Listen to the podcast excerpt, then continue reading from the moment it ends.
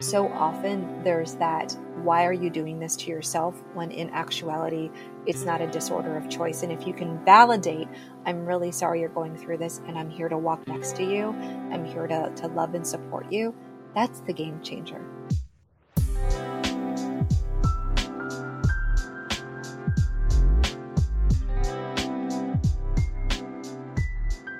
What's up, everybody? Welcome to episode 39 of the Madhappy Podcast. Just Mason here. Uh, no Peiman for today's episode. I had the privilege a few weeks back uh, speaking with an amazing woman, uh, Johanna Kandel, who is the CEO and founder of the Alliance for Eating Disorders Foundation. Really awesome conversation. I mean, there's so much synergy between eating disorders and mental health. I mean, eating disorders are really a part of the mental health conversation um, and haven't really been included as much. And even me personally really did not know much about eating disorders and was super awesome to talk to Johanna. Um, she herself has has kind of struggled with that, which is what brought her into starting the alliance and has really dedicated her life to eating disorder awareness and to really saving lives in that space. So super cool for me just to learn a lot from her. And then obviously there's so many ties and and connections between eating disorders and mental health and addiction and recovery and all these different things. So I think it's a really really awesome episode. Uh, whether you feel like you can directly relate to eating disorders or not, uh, but I think you guys are gonna love it. The Madhappy Podcast is brought to you by Optimism. Please enjoy the show with Johanna Kandel. Johanna Kandel, thank you so much for joining. Thank you so much for having me. I'm really excited to be here today. Huge fan of the, of the podcast and just of, of the line, the brand, um, and just really excited to talk about something that oftentimes people don't necessarily want to talk about. Totally. I mean, it, has been great. Uh, we've been working together for a few months now. I know it's with some content on the local optimist. You actually came on and we interviewed you a few months back. Um, and then we're also partnering up for your guys' big weekend in February that we can talk about a bit later. But I want to start just with you, kind of before the alliance and everything uh, that you started, just a bit about your story, um, where you came from and, and where you grew up, and, and kind of how you got into this space uh, to begin with, if you wouldn't mind taking us a bit on that journey. Yeah, no, for sure so I came to the work that I do uh, because of, of lived experience, because of my, my, my personal experience with eating disorders. So I was actually born and raised in South Florida. I'm one of those very few like native Floridians. It feels like everyone knows someone who lives in Florida, but very rarely do they actually are they born in Florida.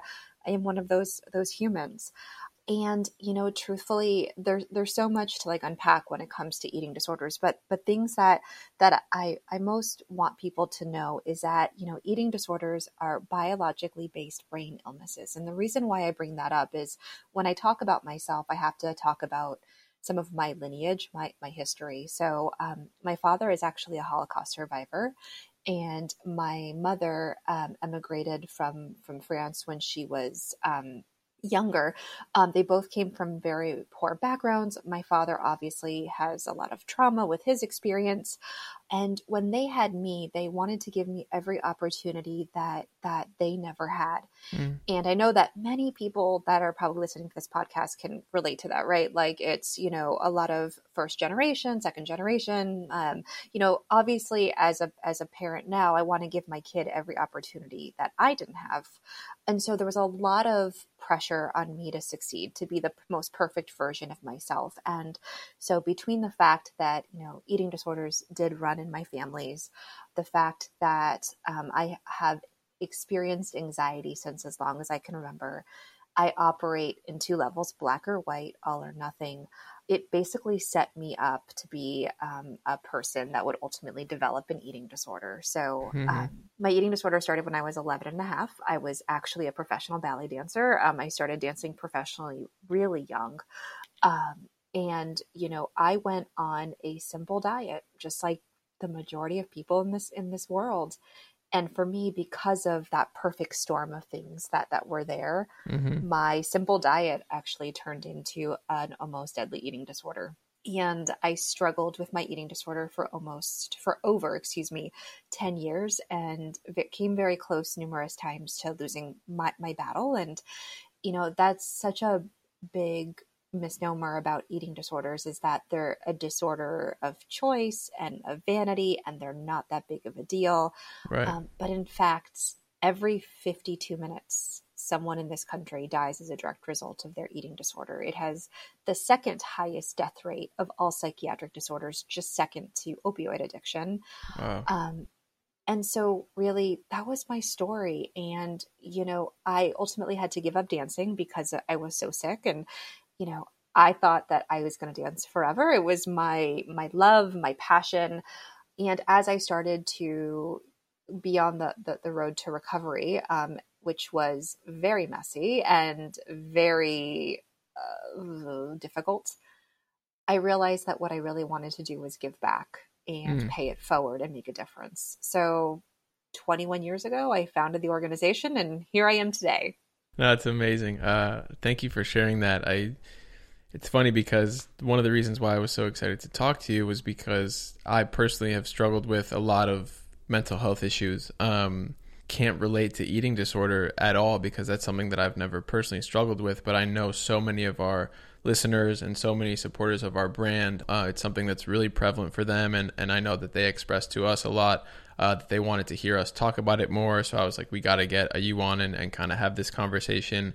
You know, I, I encourage people. Uh, we launched a series on the local optimist called Body Talk. That's all about uh, this stuff. And when you were just sharing your story, I was thinking like, there's so much I can't relate to you on, but there's also so much I can relate to you on. in in terms of really lived experience, having brought me to this work as well uh, through my upbringing struggling with with depression and and addiction and kind of all of these things. Um, and it really brings me back to a point of regardless of whatever you're struggling with or or what the illness or disease might be right that it's really the same guiding principles that that bring us together in terms of recovery and community and sobriety and all of these things. So i think there is a lot that that we can get into and and can really relate to each other on. Um, i know you said that you started struggling with this at 11 years old. Um, i don't imagine that as an 11 year old girl you're able to identify that at the time. Um, i'm curious when you kind of knew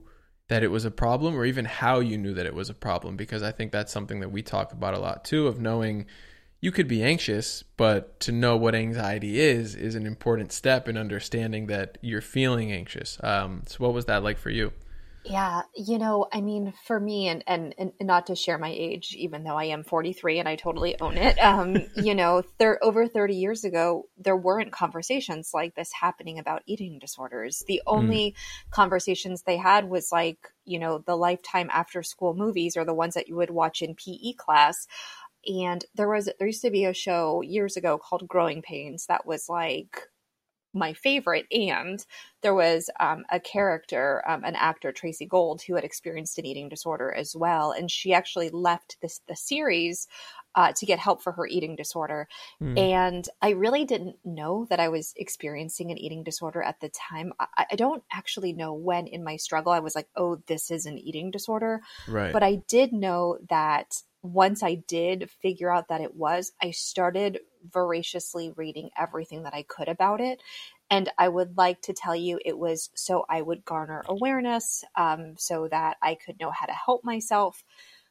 But if I'm being totally transparent, I believe that's how we should be. It was how I could learn how to become better at my eating disorder. So Hmm. obviously we've come a long way in the the sharing of information. At that time it was like this is how many calories i ate. This is what i was these are the rituals i used to do. We know that we to not do that anymore. But you know back then so i would find out like what someone like what was like their lowest weight or what they were doing. And i would be like well i can get there. And thank goodness we've come so much further. But you know the one thing that i will share with you is even though for a long time I didn't know it was an eating disorder, what I find so fascinating when I talk to other humans that experience eating disorders is how we sort of default to doing these behaviors, whether it's restricting or binging or binging and purging. And the thought process, it's all so similar. And yet there it, there wasn't like a roadmap, there wasn't like instructions, but we all tend to do very similar behaviors. And I think in the idea of like addiction and eating disorders and you name it, you know, it's not about the substance, it's not about the eating disorder. They're maladaptive coping mechanisms that we do as a way to maladaptively cope with the depression, the anxiety, the trauma. And yeah, they're all like the modality is different, but if you look like under the water, if you look at like the ice, like under the iceberg, right? Mm-hmm. There's so much of the similar together. So I think that, you know, to go back to the question is even though I, I might have garnered awareness a little bit later in my struggle. I might have known something was wrong. I didn't know it was an eating disorder. It's uncanny how all folks experiencing all types of eating disorders, mental illness, substance, whatever, we all do very similar things.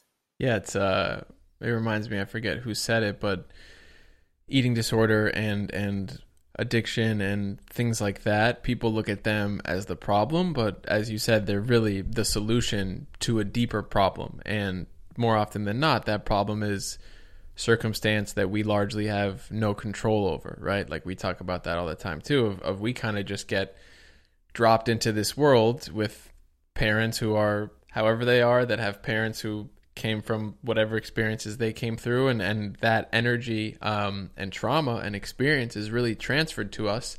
And then we're kind of just dealt this hand of cards and it's like hey figure it out.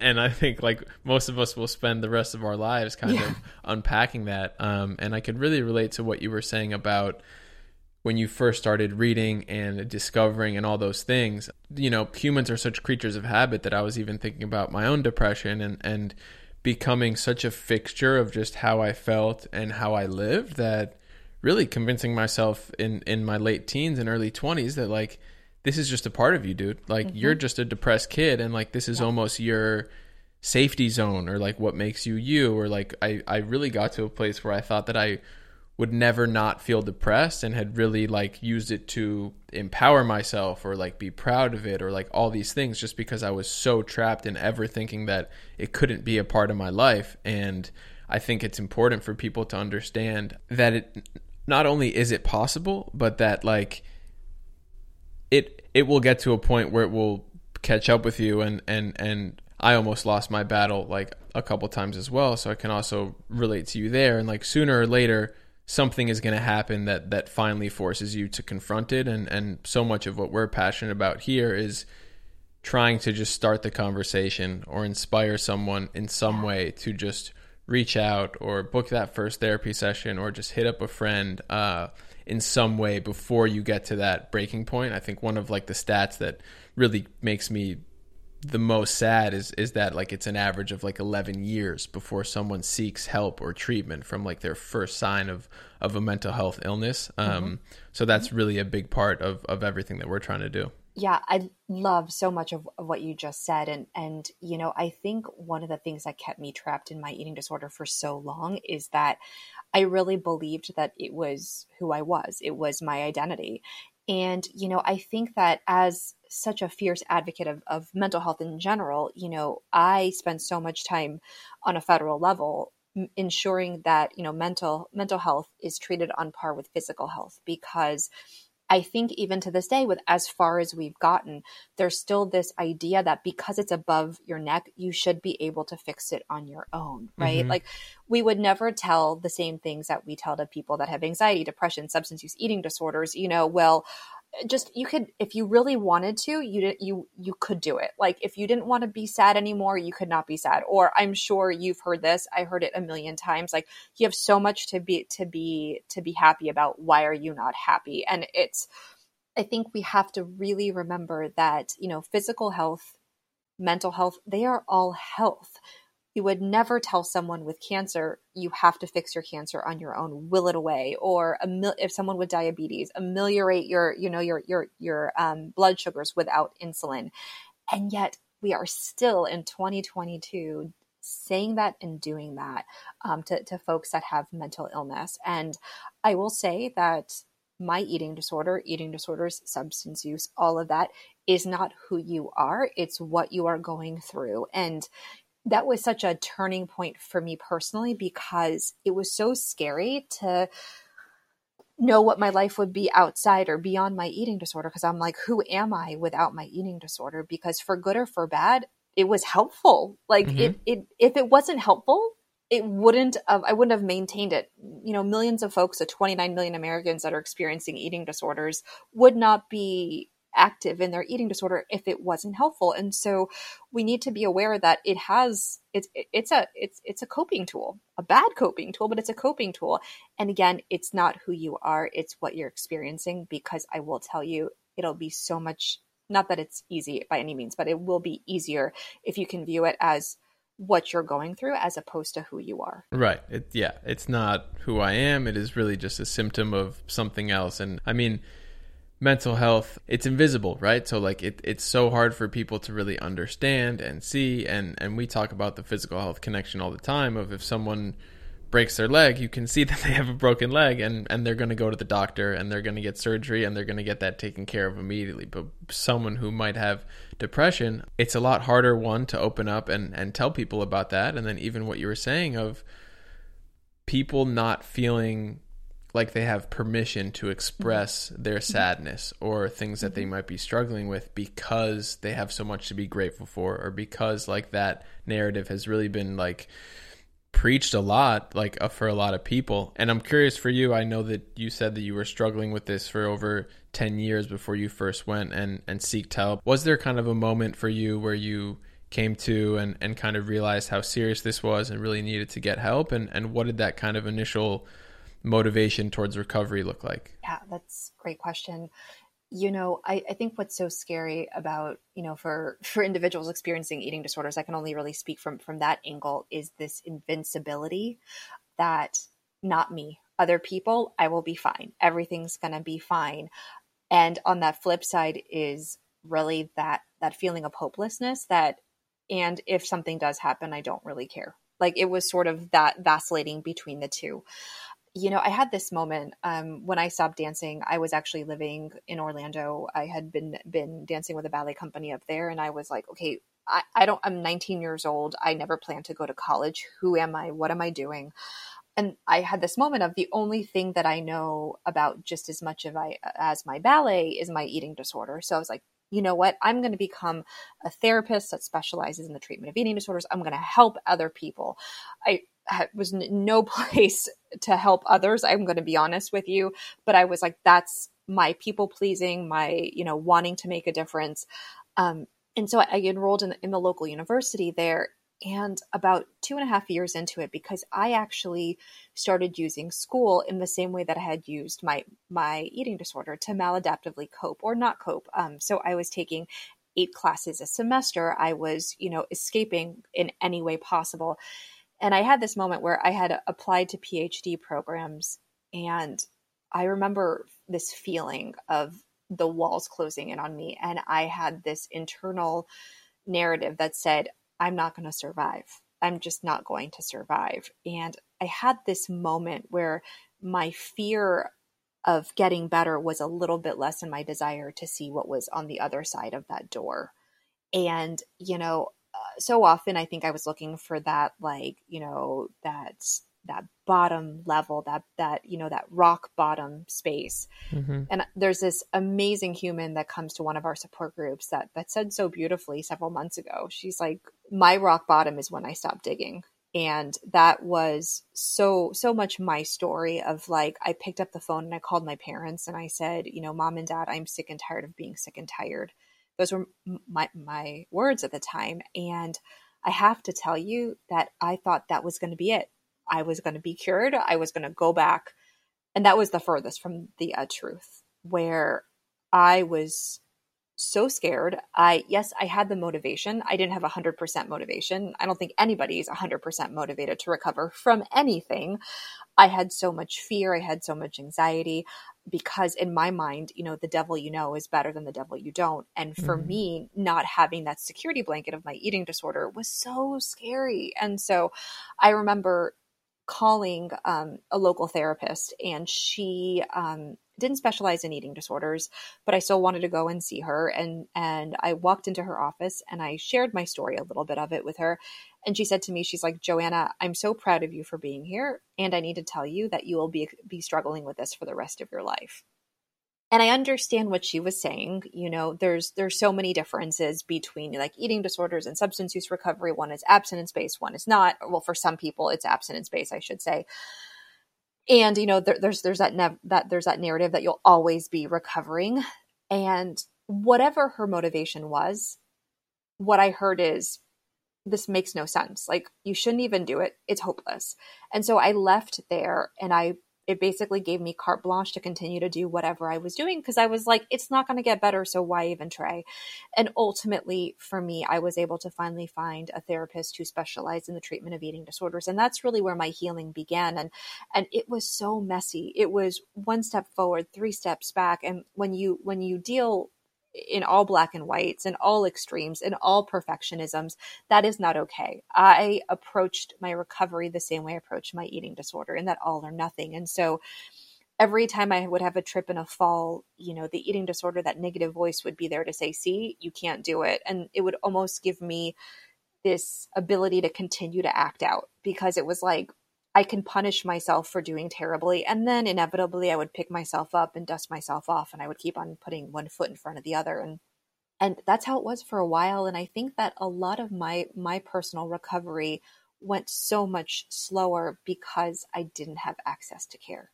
Mm. because mm. insurance didn't cover, um, you know, a higher level uh, treatment for my eating disorder because my family didn't have the resources to pay out of pocket. Um, and ultimately, for me, I did find my, my recovery, and it wasn't perfect. It wasn't linear. It was messy, and it was the hardest thing I ever did, bar none. And it was the best thing yeah, so. my my favorite thing about everything you just said was really how messy and not perfect it is because I think for people who are still struggling or people who I talk to who are trying to get better, it's a very like solution oriented mindset of like I do X, Y, and Z and these things happen and then I'm just better. And and to be honest, that's even kind of what my mindset was early on in my recovery was always just like can I be motivated enough from this relationship failing or or me acting out or whatever happened to just fix myself win the girl back and then i'm back on my way. And and i had my rock bottom uh, a little over three years ago in the summer of 2018 and i got sober and i went to treatment and it was like the most motivated that i've ever been. Um, and i came out and i was going to meetings and and an outpatient program and everything. And i got to a point where i felt like i was doing okay and i felt like i was like back in a way and I, I still hadn't fully turned it over in the sense of like this is going to be a part of your life for the rest of my life and I didn't relapse necessarily, but it was just kind of like yellow flags and like a ticking time bomb until I would have gotten back to that point, and I really had to stop and and hold myself accountable and realize like, dude, this is this is a part of you. There's nothing to be ashamed about. Like we all have these things that we need to just own and like use them to empower ourselves and like this isn't a final boss that you have to beat that then like you're going to be able to move on and things like that and and in the last couple months actually I've I've recommitted myself to to program uh, which feels really awesome. great and I just like awesome. I'm walking around and I just feel so much lighter and I just yeah. feel like so much yeah. kinder to myself and that yeah. I'm just like loving myself and accepting myself more and and I can relate a lot too to what you were saying about wanting to help people and and feeling like not even when you were well and we're in like no position to and i feel like i, I struggle a lot of times in my position as like one of the founders of Madhappy and, and and the host of this show and like a huge mental health advocate and like really being the face of mental health for for what we're doing um mm-hmm.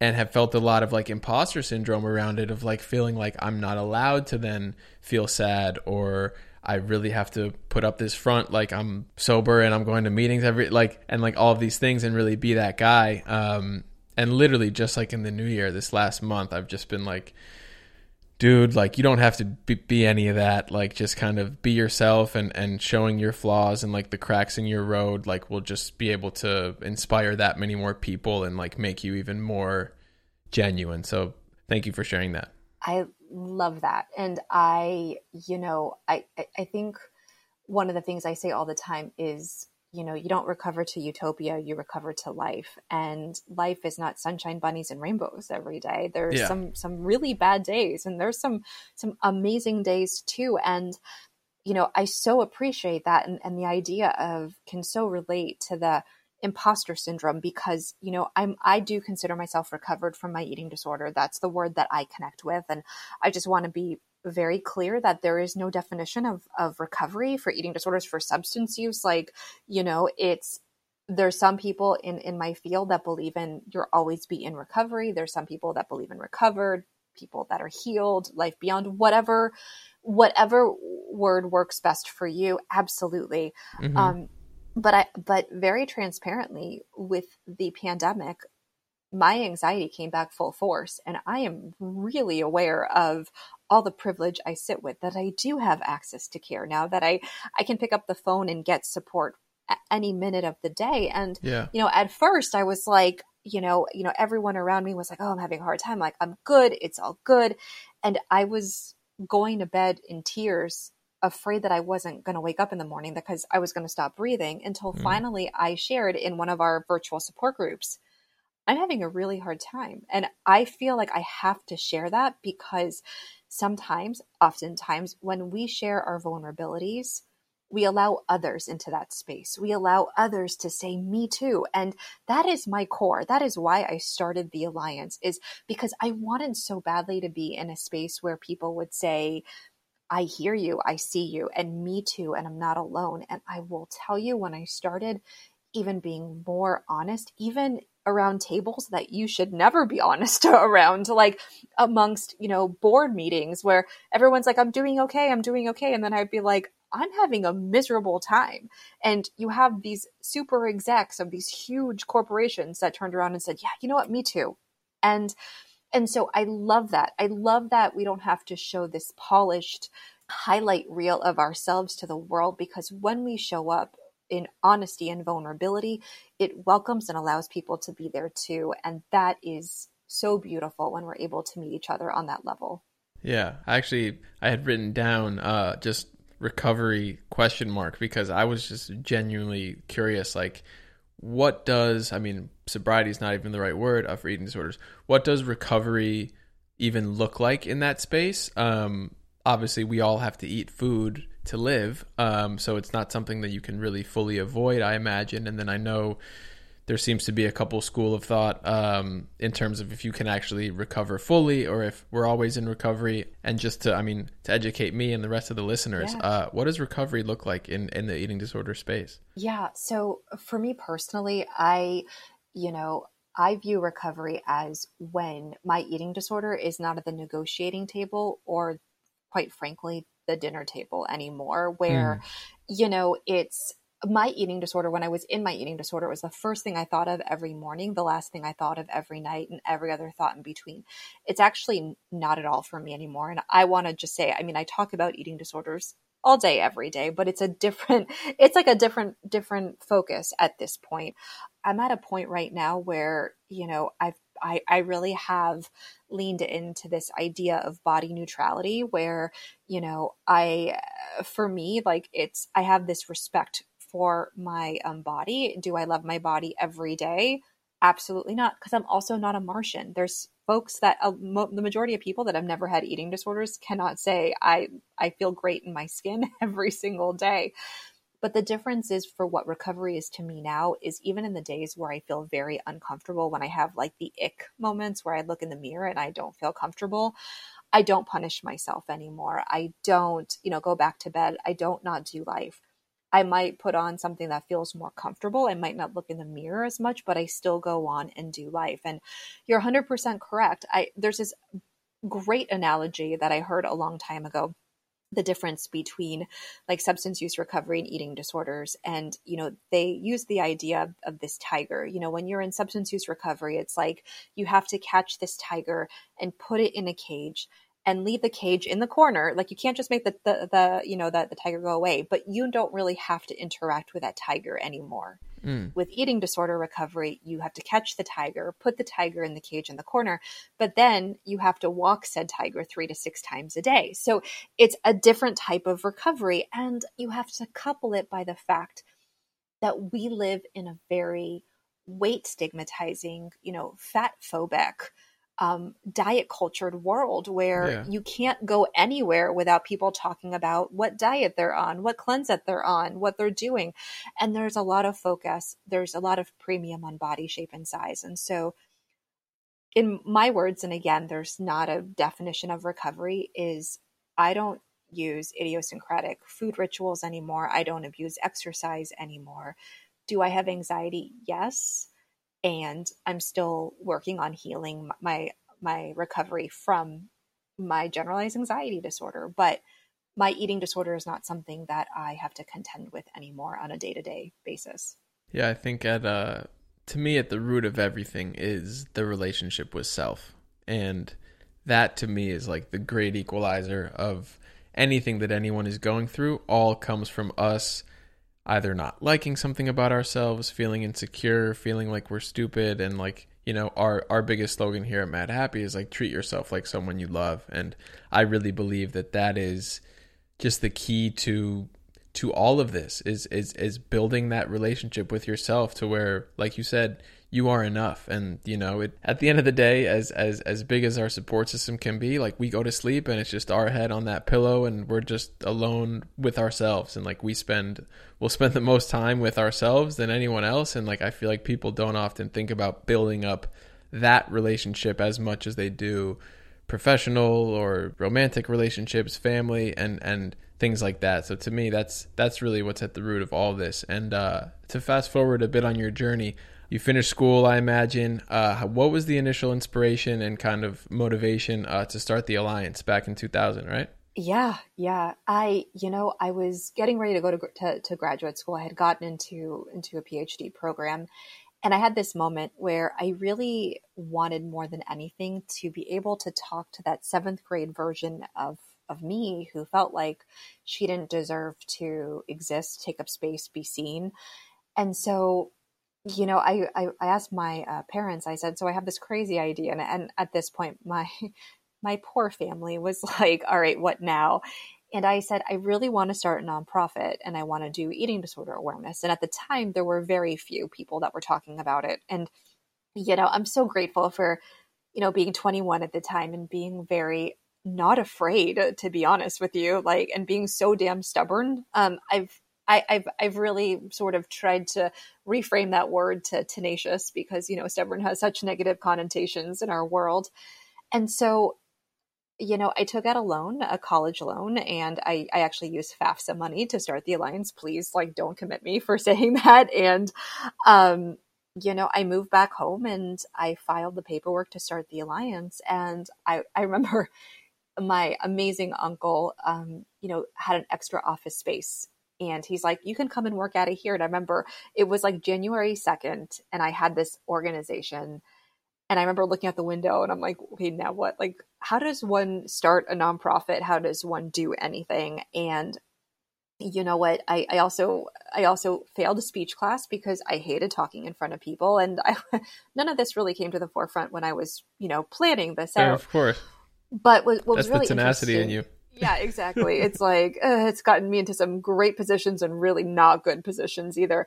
But I was actually talking to someone a few weeks ago on on a on a, another interview that I that I had that I did, and she's like, Johanna, your experience really gave you the blueprint to start the alliance, and that is exactly what happened because Mm. in my struggle there was three specific things that really stood out and on top of obviously not getting access to care. But the fact that i had gone to my doctors numerous times over my, my struggle and no one ever diagnosed me with an eating disorder. Um, so that was huge. So my really my love to educate you know frontline responders doctors nurses dentists on what to look for because even though one in nine Americans will experience an eating disorder in their lifetime, less than 20% of all healthcare providers are given any education on eating disorders. And so that was really one of one of the things I wanted to do. The other thing was where do you turn to? You know, for me, I was like I went to a lot of bad therapists before I found someone who actually worked um, with eating disorders. So creating a referral system so that people could call, people could go online and find really good help. And the last piece was, you know, and I think the biggest for me was being in a space where I didn't feel so alone because when you're experiencing depression, anxiety, eating disorder, substance use, you already feel so alone. And what I wanted and very honestly, I found a lot of my recovery in 12 step rooms because there weren't eating disorder rooms for me to go to. And so I went mm. to AA meetings, I went to NA meetings. And even though they're not the same, for me, there was so much importance in a fellowship and being in a space where there was, you know, this brotherhood, sisterhood, this idea that you're not alone. And so that really was the impetus for me to start our support groups.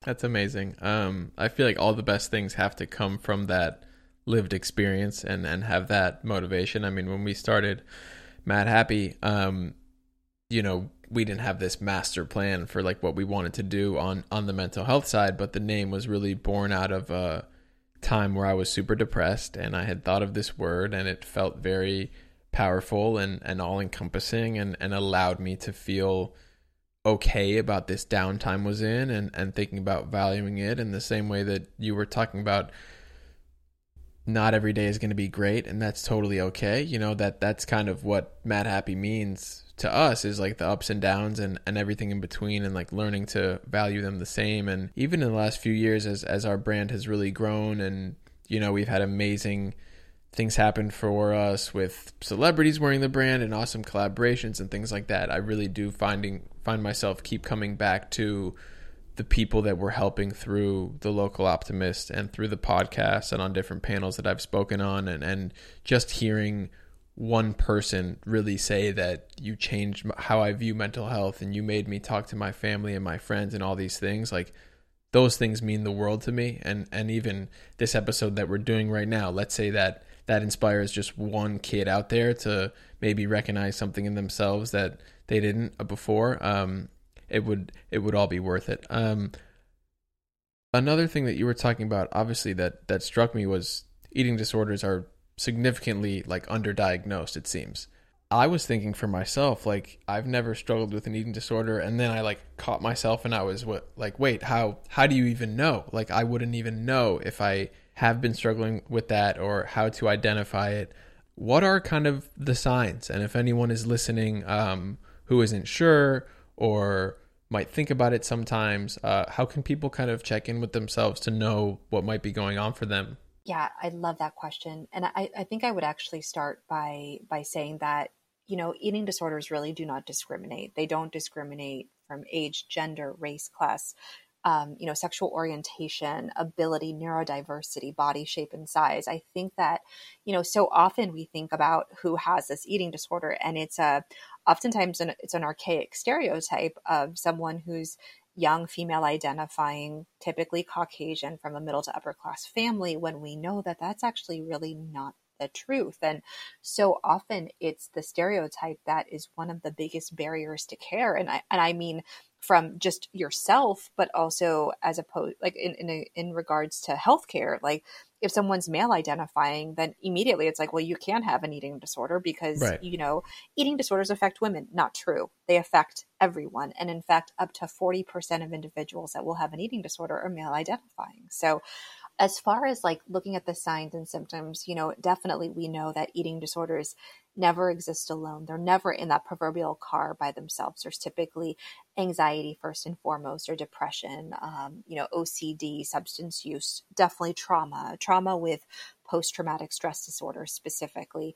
Um, but if, you know, you're becoming very hyper vigilant about what you're eating, how you're eating, if you have, if you're noticing that you're starting to, you know, have a lot of obsessions and compulsions around I have to exercise, which is a big one, right? We live in a world where exercise is fantastic. It's great to move your body, but taking a look at the intention behind it. Why are you doing it?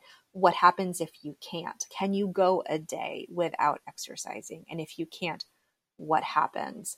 Are you starting to cut out certain food groups? Are you finding that you know you're avoiding certain foods or you find yourself binging on certain foods um, you know so all of these are are, mm-hmm. are different um, different sort of signs to be looking for. Yeah i think the uh the gender thing that you bring up is so important because i think growing up that wasn't something i ever thought about. That wasn't something me and my friends ever spoke about. And probably growing up didn't even think that it was possible like you said for for guys to really struggle with this and it's all about like playing and exercising and eating and like all of these things and it and it never even crosses my mind and I think as someone who has a lot of seats in my car filled with those other things that you were talking about, it really forces me to sit down and, and think about what my relationship is w- with these things and like what is driving my relationship with them. Obviously, diet culture and, and getting physical activity and, and health and wellness and all those other things that you talk about are, are so prevalent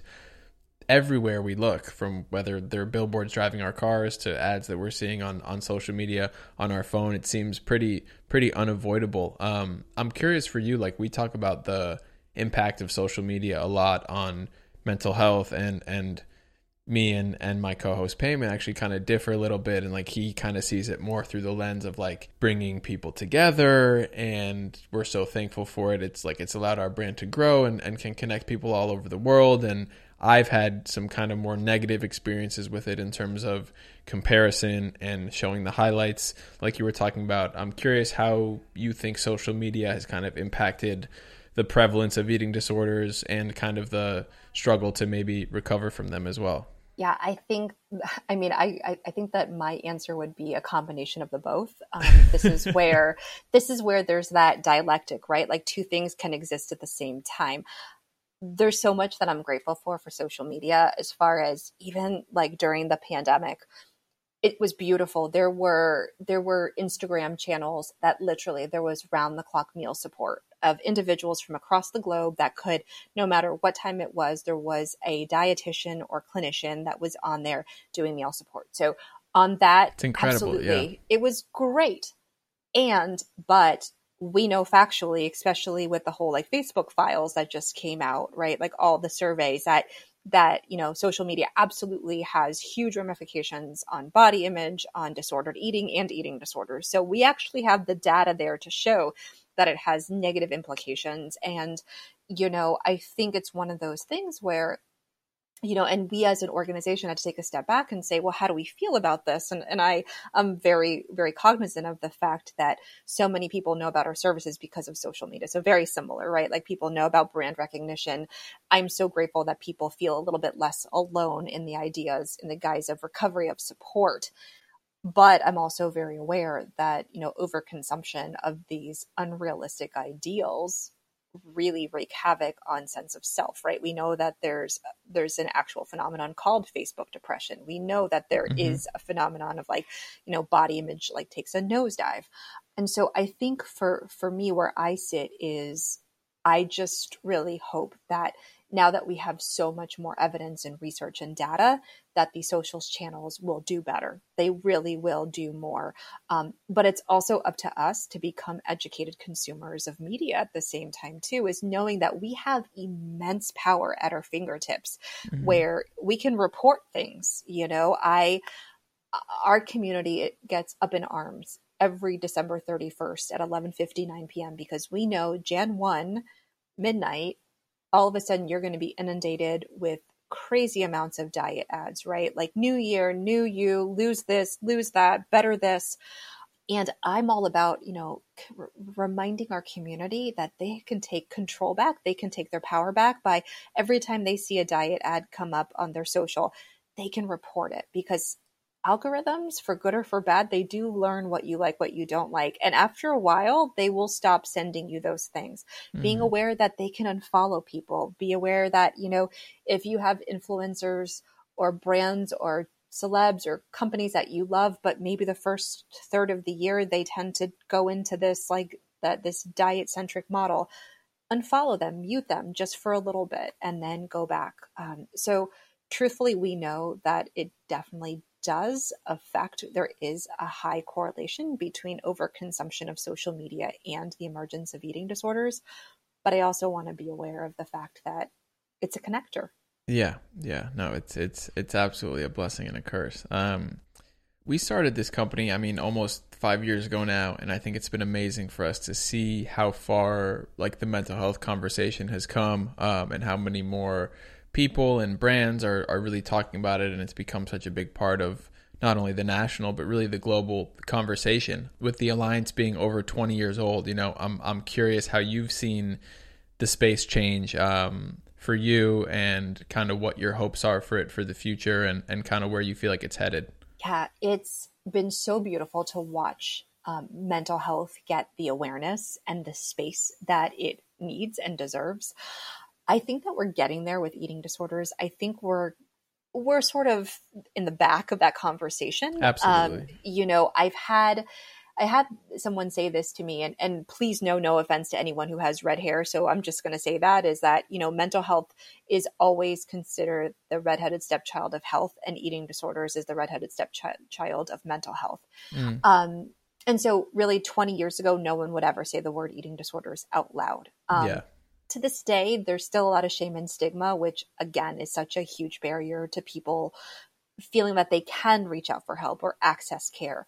I think we're getting there. And something that has been very important to me, specifically as the National Alliance for Eating Disorders, is ensuring that eating disorders are part of the mental health conversation. And so, even this past Mental Health Awareness Month, I know that that you all were part of a lot of the things we were as well. Is I, we just kept on raising our hand and saying, why are eating disorders not at this table? And they're like, well, are eating disorders mental health disorders? And the answer is yes, of course, it's actually serious mental illness. But I think it's just going to take a little bit more more advocacy, awareness, education to say we belong at this table too. In fact, it's necessary that we're at this table. No, 100%. I think to your point, I was even pretty naive honestly in the last couple years to how prevalent it really was and and when we started to tap in with our community and see the people that they were following and, and, and things that they were really going through and like what they wanted to hear from us, like eating disorders and body stuff, like that was at the top of the list for really everyone. And as soon as we realized that, you know, we have made a big effort uh, to really make that a part of our content strategy and like what we're talking about and everything that we want to stand up for and really seeing that it is absolutely at the table with mental health and and really want to show up for it in a positive way. As i mentioned like putting out content every month on the local optimist um, about it. So giving people the opportunity to share their stories about it talking to other people in the space who have overcome or who are on their road to recovery of overcoming um, and then getting to work with amazing people and and amazing organizations like yourself um, i have one question that we got from one of our supporters on Local Optimist, which I thought was great. And they were wondering what's the best way to talk to a friend or a family member who you think might be struggling with ED? Yeah, this can be some of the hardest conversations that that, that you could have. I think you know, we're so often we're so afraid to say the wrong thing, so we don't say anything at all. We're afraid to hurt their feelings. We're afraid to, that they're going to get mad at us. I will tell you, they most likely will get mad at you, and I will just say that. So prepare.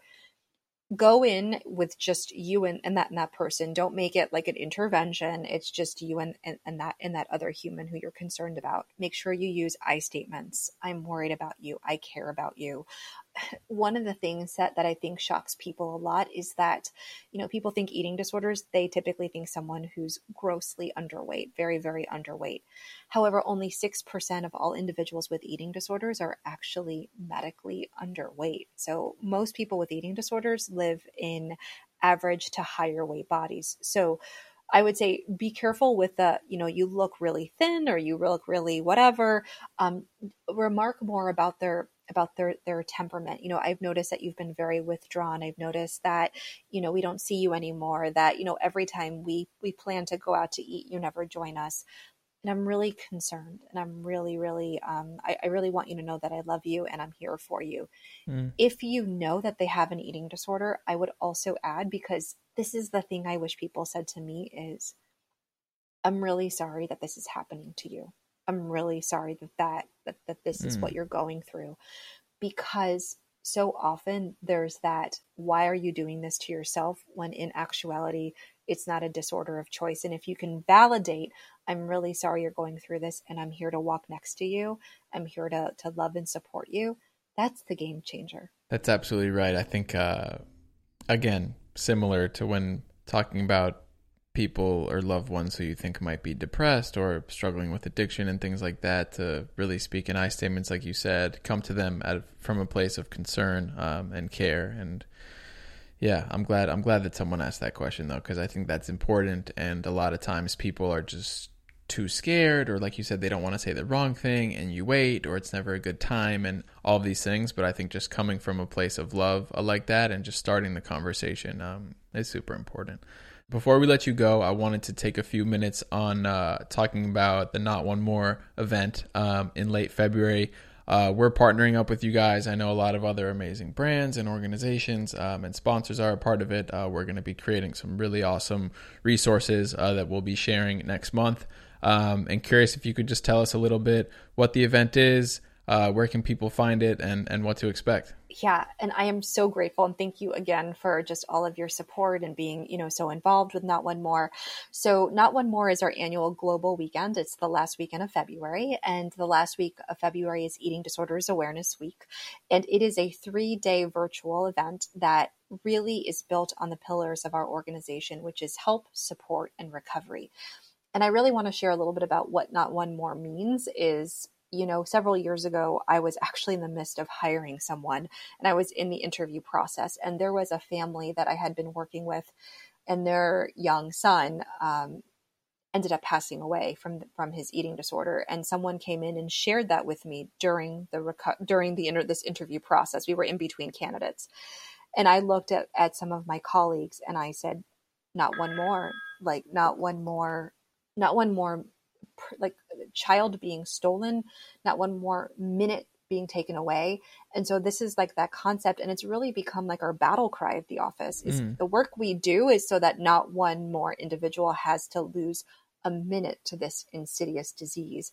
Um, and so on Friday, February 25th, it's our National Day of Help. We're encouraging people to reach out for help and know that they're not alone and that there's help and resources um, to walk to help walk them into their journey of recovery.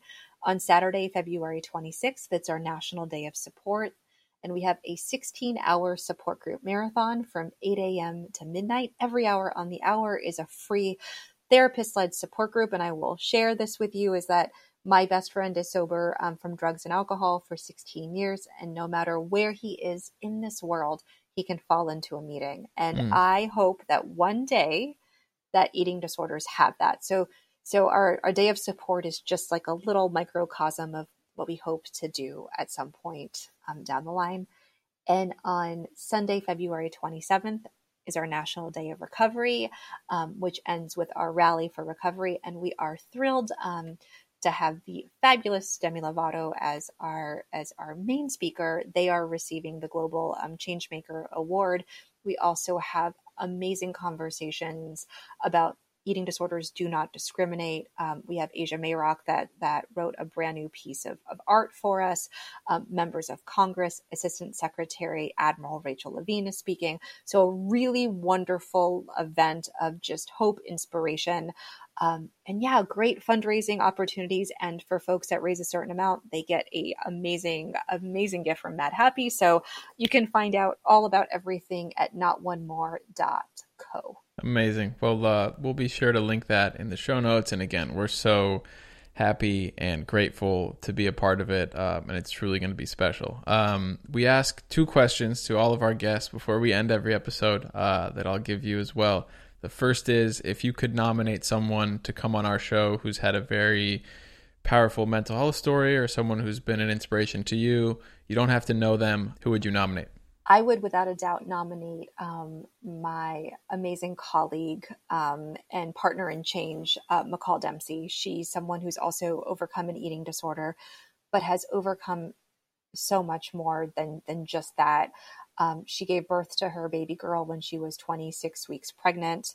When her daughter was a little over a year, developed cancer, and is just, I mean, is my inspiration. And I wow. am so lucky to work alongside her at the Alliance. Yeah, wow. That sounds like an incredible story. Um, and lastly, Johanna, what makes you mad happy?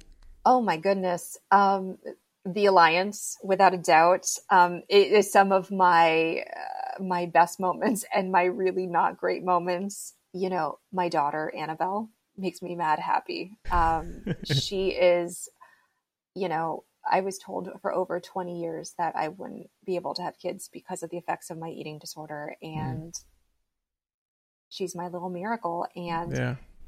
she makes me feel all the feels, is all I can say. You know, um, it's the best thing I I've done besides my eating disorder, and it's also the scariest thing and most infuriating thing in all the feels. so, um, and being able to do the work that I do.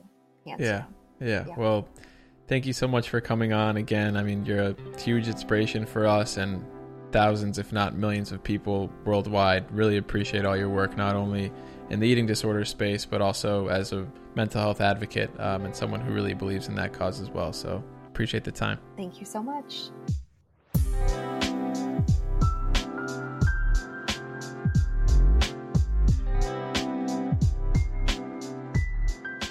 Thank you guys so much for listening. Uh, remember, this weekend coming up is the Not One More event that the Alliance and Johanna are hosting, uh, which Local Optimist and Madhappy are a part of. So check that out. All the info will be in the show notes. Uh, we also want to remind everyone and ourselves that mental health is an ongoing process and is something that takes daily work. For more information, you can always find us at localoptimist.com slash podcasts. Thanks again for listening and hope you guys have a lovely weekend.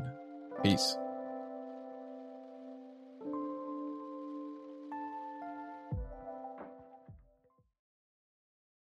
The Madhappy Podcast is brought to you by Optimism.